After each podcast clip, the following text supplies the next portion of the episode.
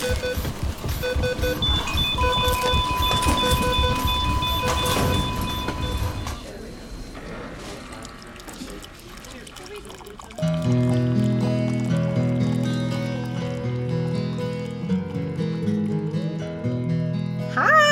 good evening, everybody. Hello, good afternoon. Good brunch. Good brunch. Welcome, everybody. Welcome to Nurse Coffee Talk. I'm Jamie Baker, I'm Sarah Matthews.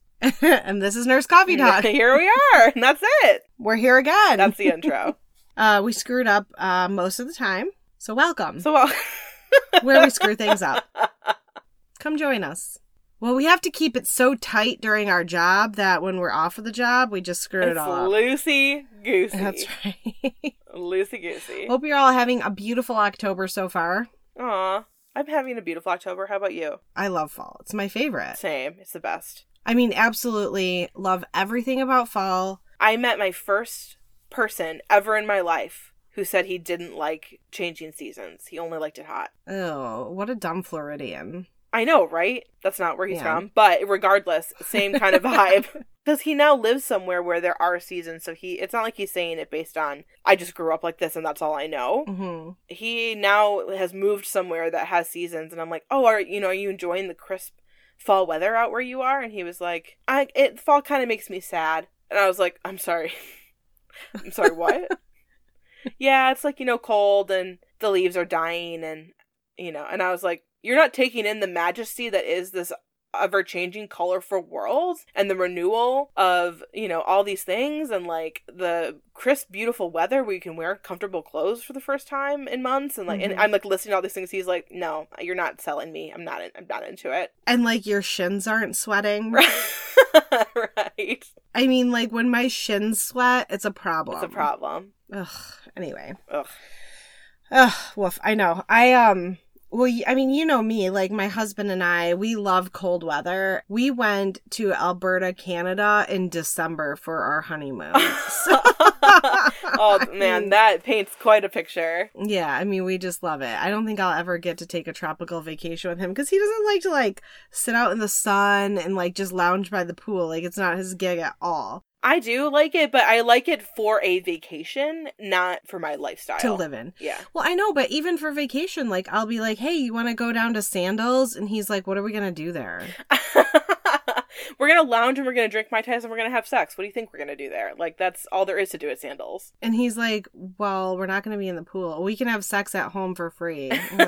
Like- okay, thanks. Oh boy.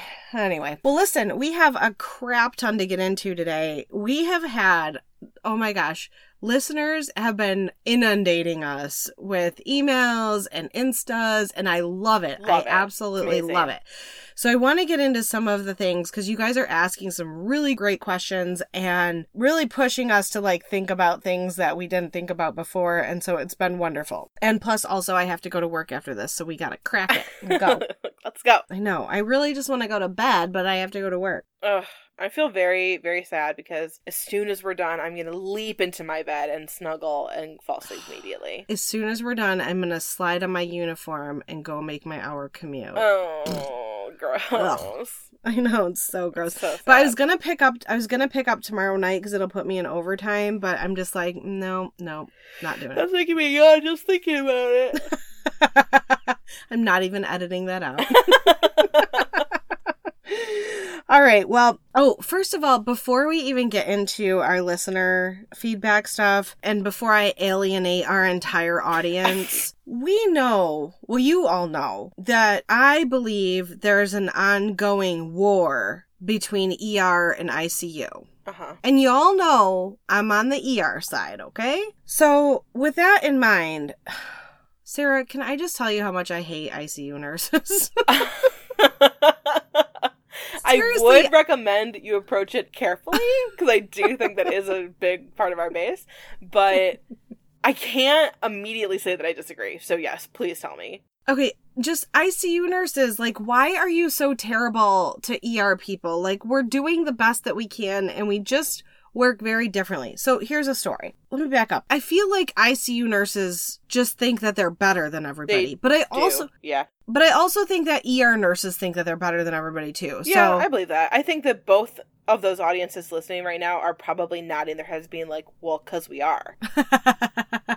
Meanwhile, fair. the little med surg nurses are like, "Y'all ain't shit. Shut up." We're the ones who keep our stable patients all ready to go. We get them home. Exactly right. The other night, I have a patient and uh he came in with like difficulty breathing, shortness of breath, and uh we ended up intubating him and of course he tanked pressure wise.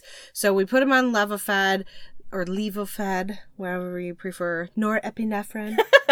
oh, formal names only, please. Right. So, for those of you who don't know, Levophed or Levophed or Levo, it's a uh, it's a pressor, so it helps elevate people's blood pressures. And I know the ICU nurses all know that, and I know the ER nurses all know that, but not everybody else may know. My dad used to call a leave 'em dead. Really? Why? He was a nurse in an older time hmm when people weren't as sick and weren't able to be stabilized in such a way, I think. Oh, yeah. He always talks about how much sicker hospital patients are now. Yeah, but there's a lot of times that we put people on Levo that like they're Don't not. I mean, they're obviously sick, but they make it. You know. Yeah. Anyway, so I was able to get his pressure up enough to start titrating up on the propofol, which is a sedation medication that drops pressure because it dilates the vascular system and all that stuff. So it's really like a lot of times Diprivan or propofol, same thing. It drops patients' blood pressure a lot. And so we had turned it off and I get the Levophed on and I'm titrating and our pumps are titrating weight based. So I have him programmed in at 71 kilos, right? I finally get him to a sweet spot between the Diprivan and the Levophed, and we're good to go. And his pressure's maintaining like in the 90s, low hundreds. His map is looking good. Good to go. So, about a half an hour later, the alarm starts going off that his blood pressure is 82. So I go and I titrate again, and his pressure just keeps dropping and dropping. So I wean off the Diprivan, I increase the Levophed, and I'm titrating these drips. And I'm I spent like another probably 40 minutes at his bedside, just really, really gently titrating everything to try and find that sweet spot again for him. So I find the sweet spot right as I get a bed up in ICU. I call report, I take him up to the bed. I'm getting him over to the bed and they're changing out the pumps. And the primary nurse tells another nurse who's getting the pumps ready, hey, just set the pump at 22.7 mLs and I'll put program it in later. And the nurse is like, no, I can do it. I can program it in. So she's like, how much does he weigh? And I said, he weighs 71 kilos. And another nurse comes up with her wow and her Epic pulled up and she goes he's 71.6 kilos. I said okay i if i were you i would just run it at 71 kilos because i found the sweet spot for him she looks at me and she goes i mean i know how to run a drip. I i can eyeball this drip better than you can. How is that a necessary thing to say? first of all I just shut my mouth because nothing that I was going to say afterwards was even remotely going to be kind. Yeah. Because, first of all, why are you eyeballing a drip? You don't need to eyeball a drip. You have a pump there, and you're in a hospital that requires you to run it on a pump. So you shouldn't be eyeballing it anyway. Right. But my point to you was that I really found a sweet spot for this guy at 71 kilos. And while 0.6 kilos may not seem like a lot, when it's compounded over micrograms over minutes, it does make a difference if you have a if you have somebody who's like really kind of teetering outside of that sweet spot. Yeah. Well, I assume they were working under the, you know, assumption, to use that word twice in one sentence, that you threw up a drip and brought him upstairs and that there was no thought process that went into it. They probably did think there was no thought process because I'm an ER nurse and what would I possibly know about a drip? Right. It's just so annoying. Like, your comment was completely unnecessary. It doesn't show any teamwork whatsoever. Like, just, okay, maybe just have a little respect for me and maybe think that I might know what I'm doing. Just saying. the thing I found, and this is this is anecdotal, and a sweeping declaration all in one. Ready? Ready, folks? Mhm. You can say whatever you want after, but the people I've found who can't help themselves to make themselves feel superior in front of the person they're insulting is the ICU nurses. I just don't understand. Like, You know what I mean? Where it's like not enough for them to be snotty when you leave. They have to be snotty to your face and make you feel like shit so that they can. Now, and again, I'm sure, you know, we are alienating people. I'm sure you're not like that. It's not all ICU nurses, blah, blah, blah. No, whatever. it's- it's but you not work all with people ICU that are like this. You know who I'm Yeah. talking about. You probably have people who popped into your head as soon as we started talking about this yeah. and it's not cute and nobody's impressed and i'll i've said it before and i'll say it again you received training to do this correct on top of the same exact degree and license that i have Right. now different personalities are better suited fine that's fine i don't disagree with that but you are not god given to be in this role and you are not you know the same way that like whenever someone has a phd or an md and they're like oh hi mr smith they're, oh it's dr smith actually and you're like right. okay, I can kind of, I'm not, I don't love it, but I can kind of get on board with like the sheer volume of, of school money and time that was put into like having those degrees. Okay. Sure. That is not the case here. hmm You received a three month orientation, a six month, whatever, six month orientation. Yeah. Even if it was an 18 month orientation, you received an orientation from a regular, regular fucking nurse just like me. Right. Give me a break. Well, the thing is, is like, I truly think that this goes back to bullying. hmm You're right. Like, you're making this comment to my face. I,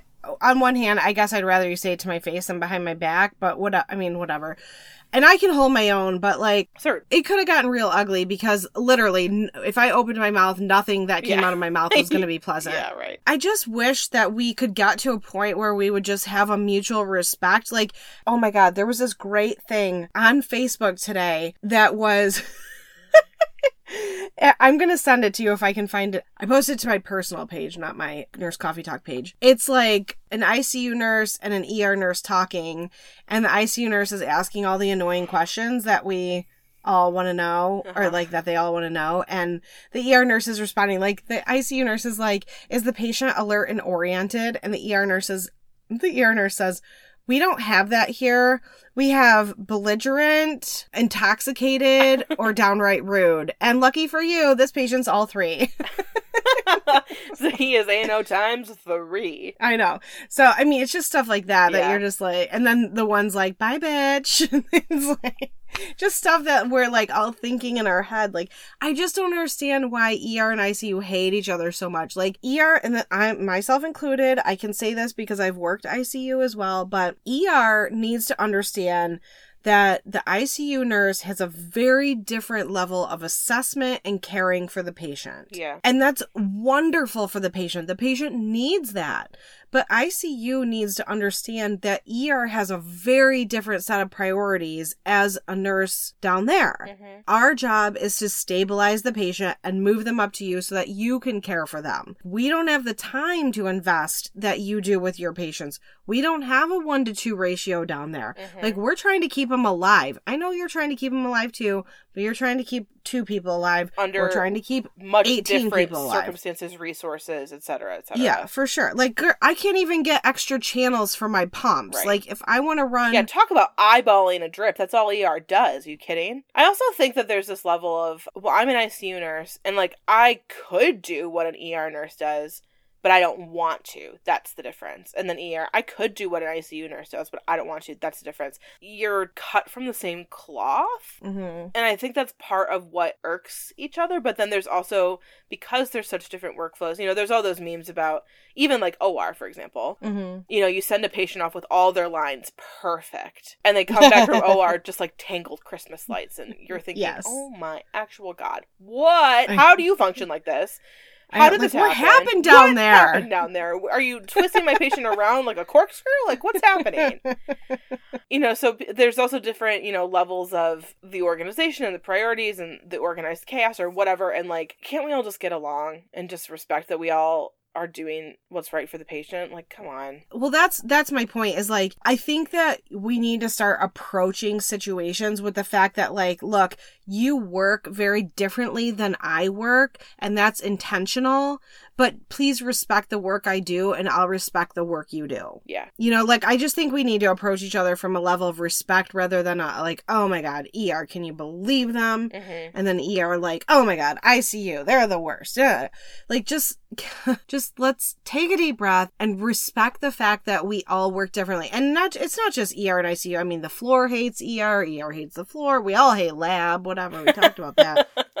But let let's let's think about the fact that we all are meant to function in a specific type of way and it's different than the other nurses. That's why we're separate units. Well, I completely agree. And remember when we were talking about the nurses on the floor that spend a lot of time it was nurses on in, it was in your ER who spent like a lot of time and energy excluding other people from ordering food and just Oh, being yeah, bullies. uh-huh. Remember that? And I remember my comment because I still I feel it with the same vitriol as when I said it, which is is your life so boring and small that this is how you have to get your rocks off? Really, you're such an uninteresting person that you need to bully other people at work to feel cool. Like that's so I feel so sad for those people. Like they must just have nothing going on because that's just really pathetic. And as superior as that makes you feel in the moment, there's so there's more layers to it than that.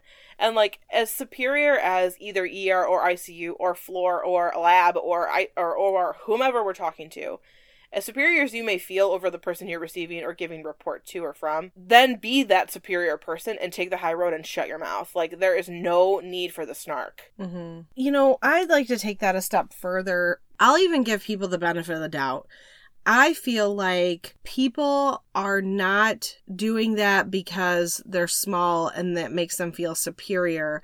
I feel like people are doing it because A, that's the culture in which they've been raised as a nurse, that like their unit does everything the best if you were taught a level of respect for the other types of nurses, whether it be ER or the floor, because ICU and the floor are just as bad. Mm-hmm. Floor to ICU, ICU to the floor, like that relationship is not a great one either. Mm-hmm. No. I just think that if we just learn how to respect what other people's roles are instead of trying to like build this hierarchy of like this type of nursing is better than this type of nursing Mm-hmm. then maybe maybe we wouldn't have these types of interactions but i think it's a culture that you know when you're training in one place like if you're training med surg and like oh my god it is the worst trying to give a report to the ICU or when an ICU nurse is giving a report to you and like, you know, and then there's just this constant battle and I don't know. I just think we need to have a better level of respect. I think we need to be better. I agree. So,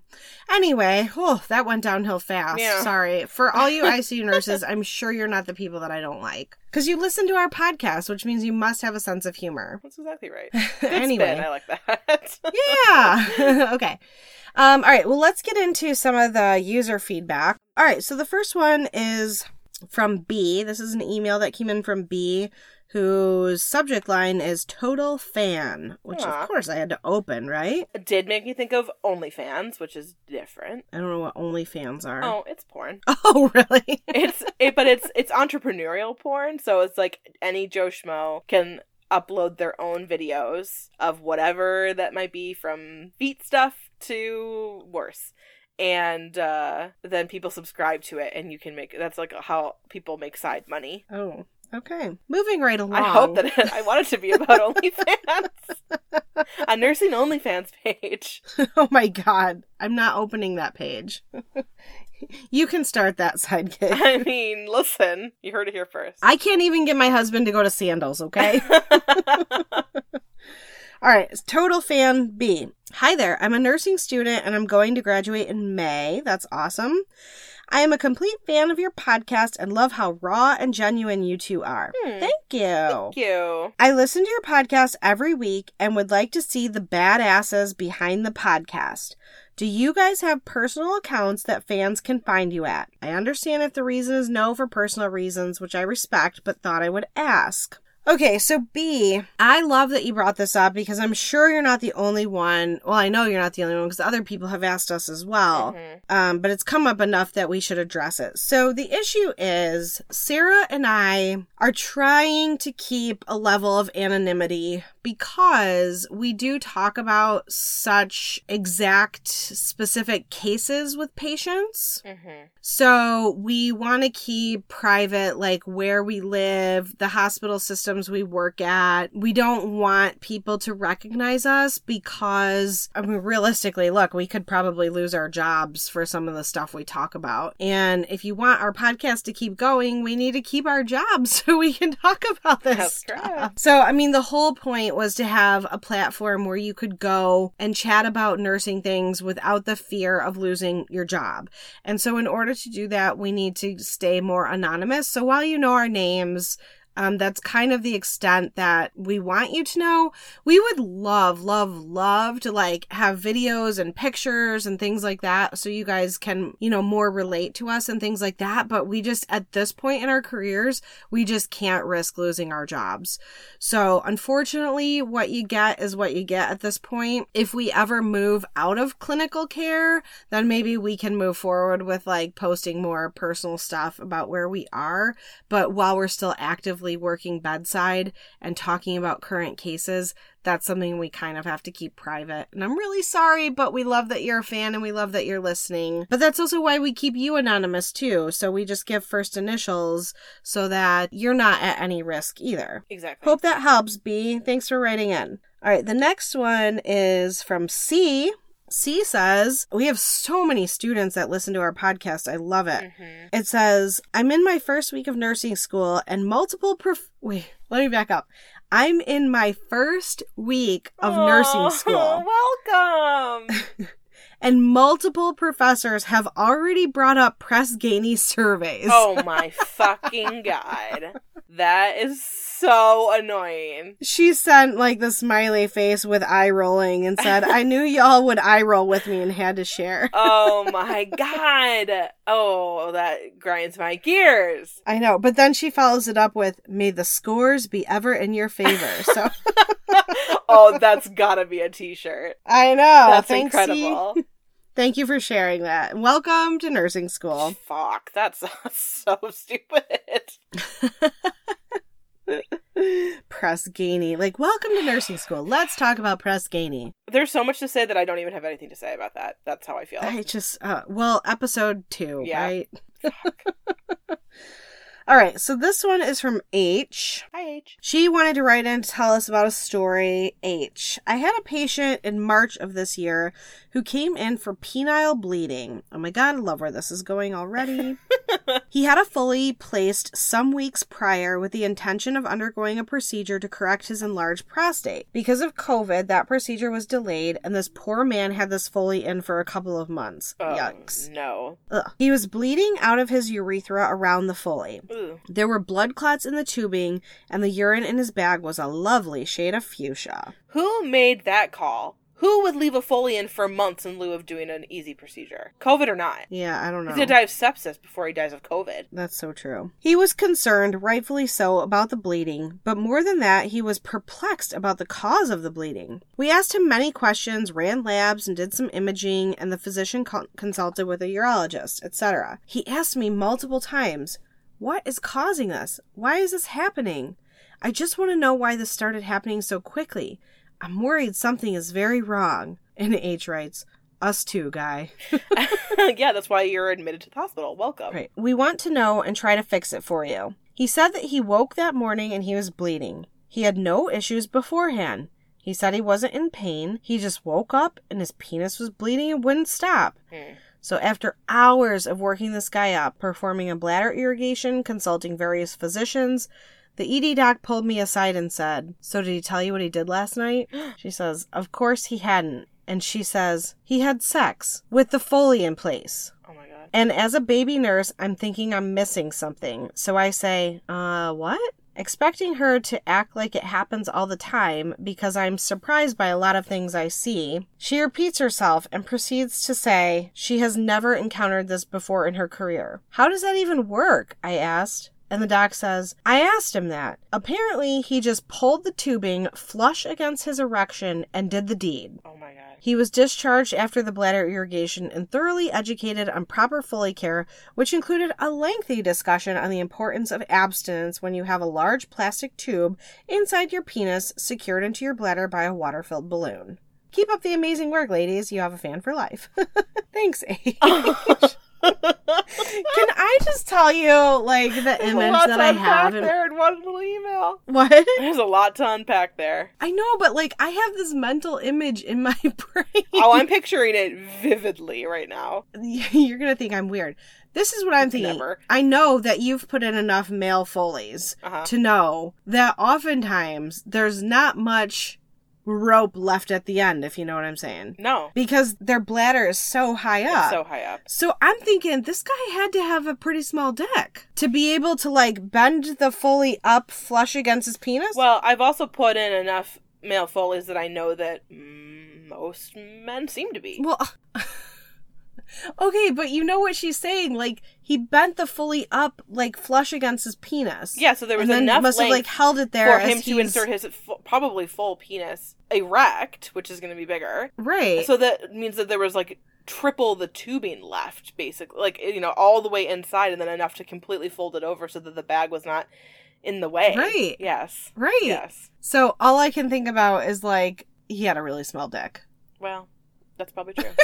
Statistically, that's probably true. I mean, I don't think that's the point that H was trying to make. But no, that's probably all I not. can But. I do. I do. You know, when you hear about people who like fuck ostomies, Oh, gross. and I wonder. Uh, you know, listen. I'm not trying to kink shame, but I'm sorry. I'm on that one. I can't get on. no, but I'm willing that. to kink shame on that one. I can't get Oh on my board with that. god. And There's a difference between being kinky and being like downright absolutely fucking disgusting. well, and like medically dangerous, and Ugh. you know, I'm thinking just about the woman that I, I assume climbed on top and let a dick and a tube. Now, maybe she didn't feel it. I I don't know. But, like, yeah, that felt good to you? I don't know, maybe it was like ribbed for her pleasure. Maybe, maybe it had the exact right spot. She's like, babe, you're never taking that Foley out. oh my gosh. All right. Yikes. we should get into some nursing topics. Yeah, I think we probably should. All right. Uh, today's topic. Thanks, H. Thanks, H, for that visual. today's topic is uh, VIP patients, and we had a listener write in, which kind of spawned this idea. So let me read that, and then we'll get into it. Mhm. Okay, this is from R. First of all, love your podcast. Think hmm. I finally downloaded and listened to them all, which I love, but also hate because I have to wait for a new one every week. Damn binge listening. R, that's so flattering. That's so Thank you. See, we do. We need to get this Patreon thing going so people can listen to us more frequently if they're members. Although I will say, what's been funny is, and this is like sort of unrelated, but one of my friends, I'd reached out to her and I said, like, hey, we haven't talked in a while. Like, how's it going? She goes, you know what's funny? I have been listening to your podcast, and so it's like I'm talking to you. So I haven't felt the need to reach out to you because I feel very connected to you right now. Oh my god, that's so funny. And I was like, okay, well, that's extremely one sided and that has very little to do with what's actually happening in my life. So, like, would you like to talk normally? well, you know, the good thing about this is you can have some really low maintenance friendships. totally low way. maintenance friendships. It's, I mean, I have to do very little effort at all to keep them engaged. That's right. In fact, you really have to just spend effort with me in order to appease her. right, it's perfect. Anyway, Anyway, all right. I want to know your opinion on VIP patients. I know you mentioned them in some shows, specifically the social media one. It seems like at my particular facility, people get listed as VIP only if they are somehow related to a doctor or someone on the board. It really irks my nerves. Oh, you know what? You two would probably get along well. Mhm. Does it give you a bee in your bonnet? Sorry, R. It really irks my nerves because they typically end up in one of the ICUs even if they don't require ICU care, which I feel is totally inappropriate and a waste of valuable beds and resources. What are your thoughts on this? Well, I have a lot of thoughts on this. Yeah. And yeah, we have uh we have talked about VIPs a little bit. The first thing I want to say with regards to the ICU beds is, you know, to be honest, if you have an abundance of ICU beds and they're just empty beds not being used, then I personally don't really see a problem of it as long as they are not billing for ICU. Yes. Because if they're billing for ICU because she's in the ICU department, that's fraud. Correct. They probably are not, as someone They're probably not. If that. if they're just using the bed as an overflow space, then where where Sarah and I worked together, we literally we were pushing people out of ICU as fast as possible because we had really sick people that needed those beds, and you would have never found an I- a VIP in an ICU bed unless they were ICU status. No, they would have gotten a private for sure, but it wouldn't have been an ICU bed. Right, correct. But there are hospitals that don't have any privates except for ICU. Yeah. So, and honestly, even our our VIP. Now, I'm not going to name the names, but we had times where we would get emails from people on the board or people really high up that we would have somebody famous coming into our hospital ahead of time. We would know, and they would say. If you are able to accommodate a private room, this person would like a private room. Yeah, which is like being voluntold, basically. I mean, They it's- didn't even demand that we get a private room because they knew that it's not always possible. Yeah. Now, of course, we did everything we could because obviously it's a VIP, but Yeah. But there's nothing quite like having to potentially move someone out of that to let another I mean, I know we're going to get into this in a second, but like to let another person into that bed, like who doesn't need it for medical reasons, like right. whoa. I know. It's uh, blah, blah. The other thing that I was going to say is you are saying that your VIP patients are related to a doctor or board member.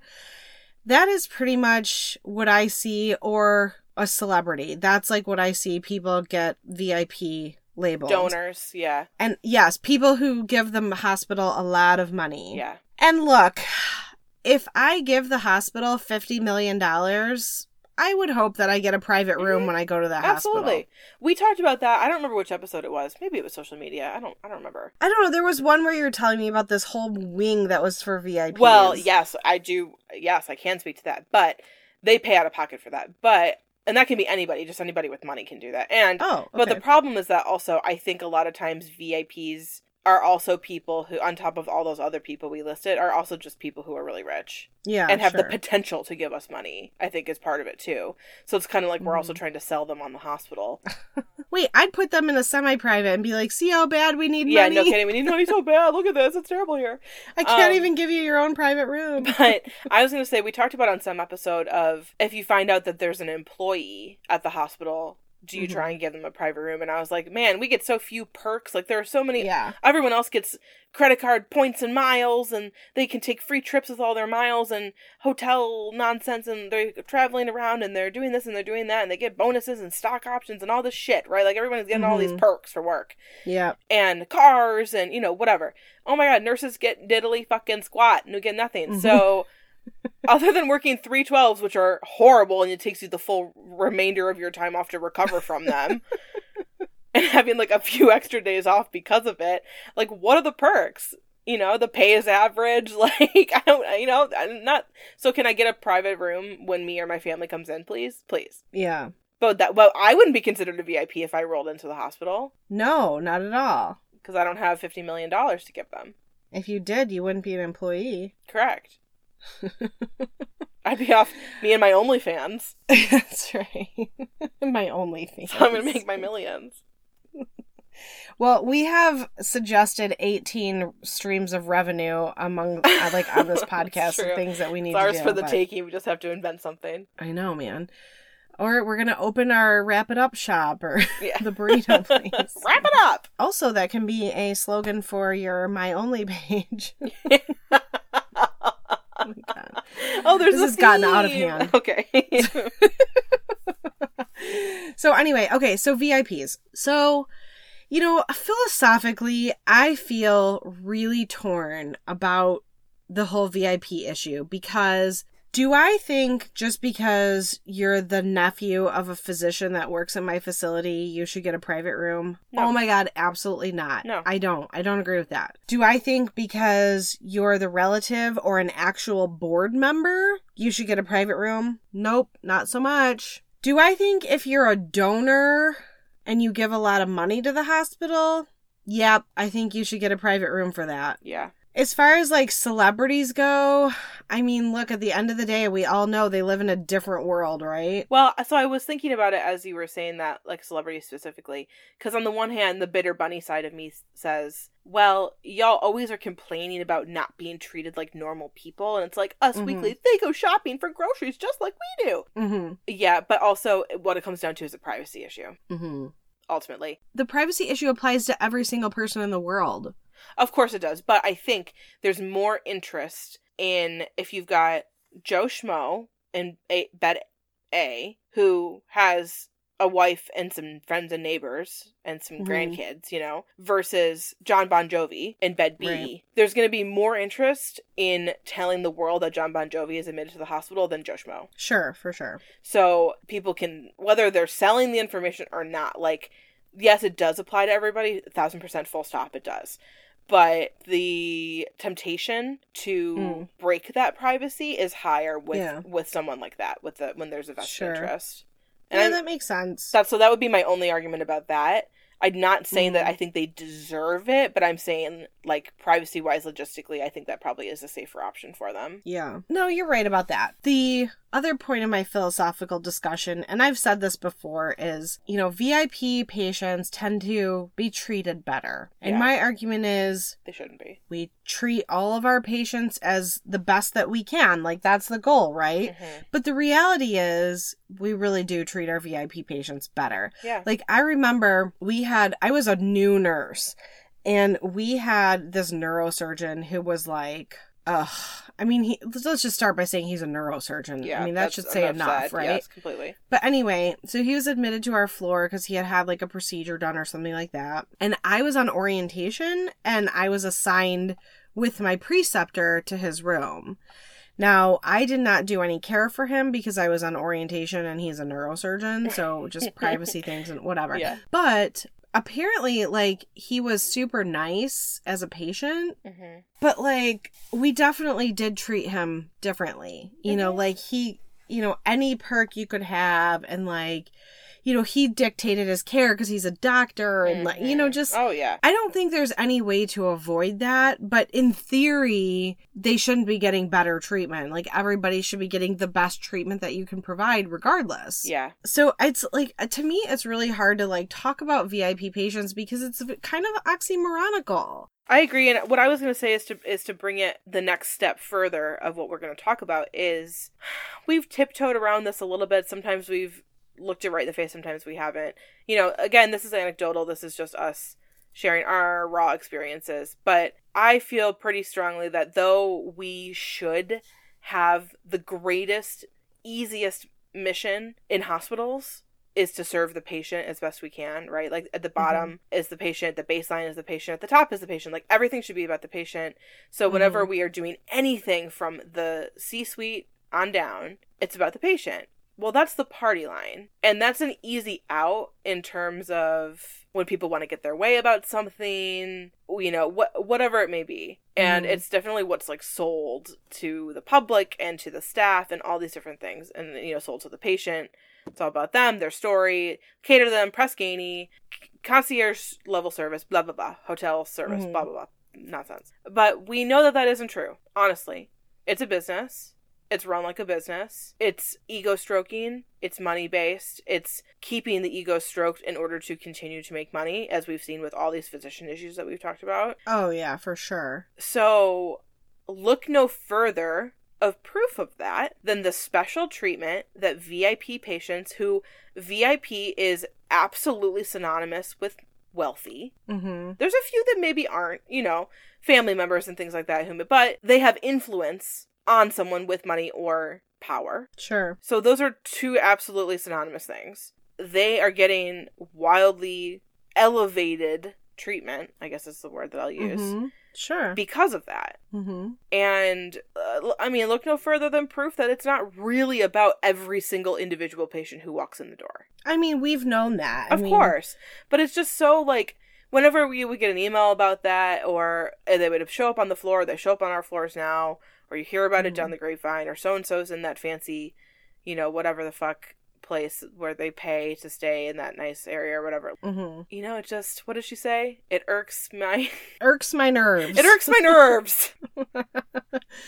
I know it irks my nerves too, and it's it's kind of sad because people that don't have money don't have the opportunity for this like really high level of care treatment, and there's a disparity in care. Absolutely, which is another whole thing. I mean, honestly, even though I'm a very well intentioned nurse, but I feel genuinely that I do my best with every patient I have. But if I have a VIP patient, I do better. yeah, I know. I agree. Yeah, you put on your best, shiniest waitress face. That's right. And like, I mean, so I'm just as guilty as anybody else. I mean, I should be having my best shiny waitress face with every patient. hmm But I think it takes so much energy Well, that's to what I was gonna say. We can't sustain that with every single patient. It's exhausting. Right, it is exhausting. I told you, I think before, like I could never work on a VIP unit. Oh no, neither. I mean, there's could. just there's no way. we're way too honest. They would see. I it mean, right I got faces. fired from a country club. Um, did you? Yeah, did I not tell you that I don't story? know you did. Were you not sucking up to the members? Oh, not only was I not sucking up,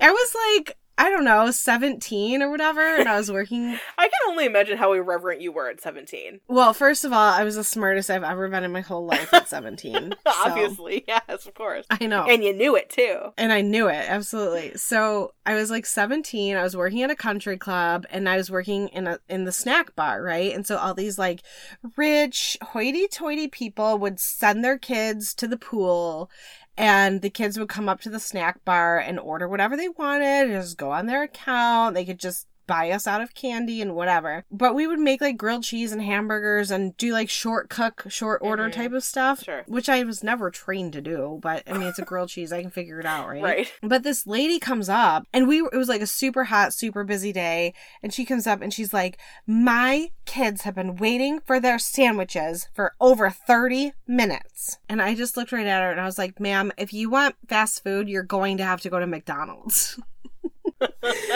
and so, like, the following Monday, I got called into the country club offices and they you know asked me about it. Why? Uh, no, I no, I was completely clueless. I got called into the offices and they t- they reiterated the situation to me, and I was like, "Yeah, I absolutely said that." well, at least you were honest. and they were like, "You can't talk to the club members like that." And I was like, "Well, if this is a place where I can't stand up for myself in the work that I do, then I don't belong here." And they were like, "We agree." That was it. That was That my was stint at the country club. Oh my god. Yeah, so I'm not cut out for VIP patients so at all. funny. My ex boyfriend, obviously, my high school boyfriend, he worked at Cold Stone Creamery for I think one week because he went to the training. He got hired, and then a few days Mhm. later, which took up a major part of that week, he went to Mhm. the first training. And he discovered then that you had to sing when you got a tip. What? Yeah, if you put a tip in the chip jar, they have to sing a stupid little song. It's very short, but he found that out and he was like, oh no. And literally never came back, never showed up. I don't even know that he officially gave his notice or quit. I, he didn't get a paycheck. He literally was like, oh no, I'm not doing that. Oh my Abs- god, that's too funny. not. Too funny. I don't. I wouldn't want to sing for tips either. That's crazy. Well, you know, the important thing is that you know what your tolerance level is, and uh, you just know yourself. And I knew that country club living wasn't for. Or No. country club employee wasn't for me. Well, whenever you're in a scenario, and maybe other people feel very natural in this, whatever. But when you're in a scenario where the only defining characteristic of what earns somebody respect is their fact that they have money, hmm no, I'm cool. That- Yeah. that, can miss me fully. I'm no. No, I know, but see, we can turn this back into and make it applicable to the VIP patients. Like, That's what I'm saying. I know it's I don't know. So this was from our Uh, yeah. So yeah. our How do we feel about VIP patients? Well, I feel like it's something that we have to deal with in our world. I don't think it's fair in most cases. I don't necessarily think it's right, but I understand it to an extent, particularly with the donors, like Yeah. people that give money. Like, I'm sorry, if I give millions of dollars to support this hospital, the very least you could do is give me my own private room when I'm there. However, to circle back to ours more specific point about her situation where they were in an ICU bed, not Oh, yeah, needing to mhm. be there, you know. I, I can't speak for every hospital in America, duh, obviously. But we, like many places, are in a full on capacity crunch. Mm-hmm. Absolute disaster land. Well over 100% capacity. People boarding in the ER, X, Y, and Z. Yeah. ICU beds are scarce. You know, the place we were together was an absolute dumpster fire. Yeah. I, you know, again, I don't know what it's like around the country, but from what I've seen from consistent nursing accounts and things like that, it seems like that's kind of the, the story. Mm-hmm. Now, I work side by side with capacity management now in my role because I, I deal with throughput and getting patients discharged. So we're getting the pressure in a huge way. But again, the same way that like the bottom line is the patient, like all of a sudden that takes aside, like that's not as crucial when we're talking Mhm. about a VIP. And it's like, so what Mhm. else is on the list that would get you guys to get off my back about this? Because clearly that's one of them. Mm-hmm. Where like, oh well, it's a VIP patient, so they get to dictate care and they can say that they're not ready to discharge and X, Y, and Z. And I feel that way even on my service now, where there are different types of patients. There's like Mhm. the regular, regular heart failures, and then the ones that have had different things done. And the Mhm. different advanced therapies, depending on what team there are, they get to do all sorts of shit that we would never let another patient do. And it Right, sure. irks my nerves because I'm like, why is this patient not going? Oh, well, they don't want to go to sniff, so they're just going to stay here till they get strong and then go home. Right, yeah. No, Oh, yeah, and- absolutely fucking not. We would never let a regular patient do that. And so I'm getting, they're breathing down my neck about getting patients out, but because, you know, they've, wh- whatever the reason may be, I'm sure that's true across a variety of different service lines. Mm-hmm. But same kind of thing of like whenever we're making special exceptions that all of a sudden the big pillars of what make a hospital function aren't as crucial anymore, like you it's phony. I just don't like it. No, I I'm I am totally with you. We have talked about that on multiple occasions Mhm. that the tagline is it's all about the patient, but we all know when push comes to shove, it's all about the money. Yeah. You and I recorded an episode a while back called The Bottom Line is the Bottom Line, and it was all about financials in the hospital. And we never published it because I don't feel like we got to the points that we wanted to get to, and we weren't like super satisfied with the episode. So it's Yeah. like we have it on the back burner, but we've never published it. And it's just something that's so recurring in the healthcare system is that it really all comes down to money. Everything, everything that we do comes down to money. Our staffing ratios come down to money. The VIP patients and private beds come down to money. It's all comes down to money. And it's very frustrating because we're taught time and time again that it's about the patient, but it's not. It's really not. That's a bunch of bullshit. Mhm. The other thing I was going to tell you about um, the ICU bed situation is, like I said before, if there's room in the ICU and they're just using the beds as overflow and they're putting the VIP patient there to get, you know, a private room, but it's really not putting any strain on their resources, that's that's fine. I have I don't have a problem with that. But if you are putting that patient in the ICU and that's causing another ICU patient to be holding in the ER or being transferred to another facility because Or even we don't in have an, ER they're beds. not home. Like if say it's like a SICU patient being housed in MICU or something. hmm Yeah. Yeah, I mean that's a whole other ball of wax because you're not, you're affecting care of others at that point. I think at baseline though, giving them a private room in general, not and again, I'm on, I'm a, a thousand percent in agreement with with exactly what you said in summary of like, if this is a, something that we have to bear and it's like not fair and it doesn't feel good, but like it's part of it, and I totally, totally agree with that. But even at baseline, you're saying that like not you, but they, those Mhm. who want this private room, deserve it. It's like all things being equal, the fact that they have money is why they had a private room over, over somebody else who might want one. Like it just, ugh, Mhm. I hate it. I know, I hate it too. It sucks. Nothing makes me feel like more like a peasant. because you can't afford a private room. Well, I probably could, but I just You could? I don't think I could. I mean, you know, I don't know. To be honest with you, I don't know down to dollars and cents exactly how much it costs. Probably not then. I mean, like just in terms of um, maybe that's why it irks my nerves so bad is because it's just this like really intense reality of like, yes, you have so little effect in this world, and the people who make the world go around are the ones with money, and they get to basically have whatever they want whenever they want it. It's just frustrating. Yeah, I know. It's a whole philosophy of just how reminder of like the disparities in this country of like between the wealthy and the not wealthy. Yeah. And I classify it as not wealthy because I mean that's middle class too. yeah, like it's most poor, people it's fall into middle that class. category. It's yeah. it's even probably lower upper class. You know, I mean, this is something that gets me. So look at um the oldest Vanderbilt, right? Mhm. He's had something like seven heart transplants and he's like, I don't know. I think he's like 102 or 103 years old. I feel like he maybe finally died Maybe maybe he did. after his like ninth heart transplant, which definitely Yeah, he bought from somewhere. Because Oh, a hundred percent. So I mean, that's something you know. That's the same type of thing. Like you have money, okay, you can donate money to get moved up to the top of the transplant list, and you're going to get a heart at 99 years Mhm. old, taking it from somebody else, essentially. When you're gonna use was it for on that maybe, what six months or something, Exactly. and like like the and that's supposed to be something that they're so morally snotty about is the oh, transplant Oh, know. process. I know, but like that is exactly what you're saying. Is my 99 year old life is so much more valuable for the next six months than your life for maybe 30 years. Right. Like it's just, I, It's, I just, it's it- unbelievable. I know. I showed my dad a picture of him because Oh. he's the, the scariest motherfucker you've ever seen. he and, is scary. and my dad goes, "Oh, that guy's for sure in the Illuminati." oh, for sure. it made me burst out laughing. I'm like, "Oh, for sure." I didn't really think that until you said that, but yeah, you're for sure right about that. no, a hundred percent. 100%. And he was like in the Illuminati of the 1500s. Yeah. oh yeah, he's like definitely an immortal vampire. Like that's a thousand percent for true. sure a vampire. For sure. Oh my god. No, but that's a very that's a really good example, and we can talk about disparities in health in in, in its entirety. Well, not in its entirety. That's huge. I mean, and we'll be taking on the entire Bible next week. oh my Oh, god. man. And the week after that, the entire Constitution. Should we have a podcast where you just read me things like the Bible and the Constitution, just cold that I've never heard before, and I just have to form an opinion about it? I would love that. I don't know. I like the game where I'm just like, tell me yes or no I only. know I like that game too. it's really hard. it's really hard.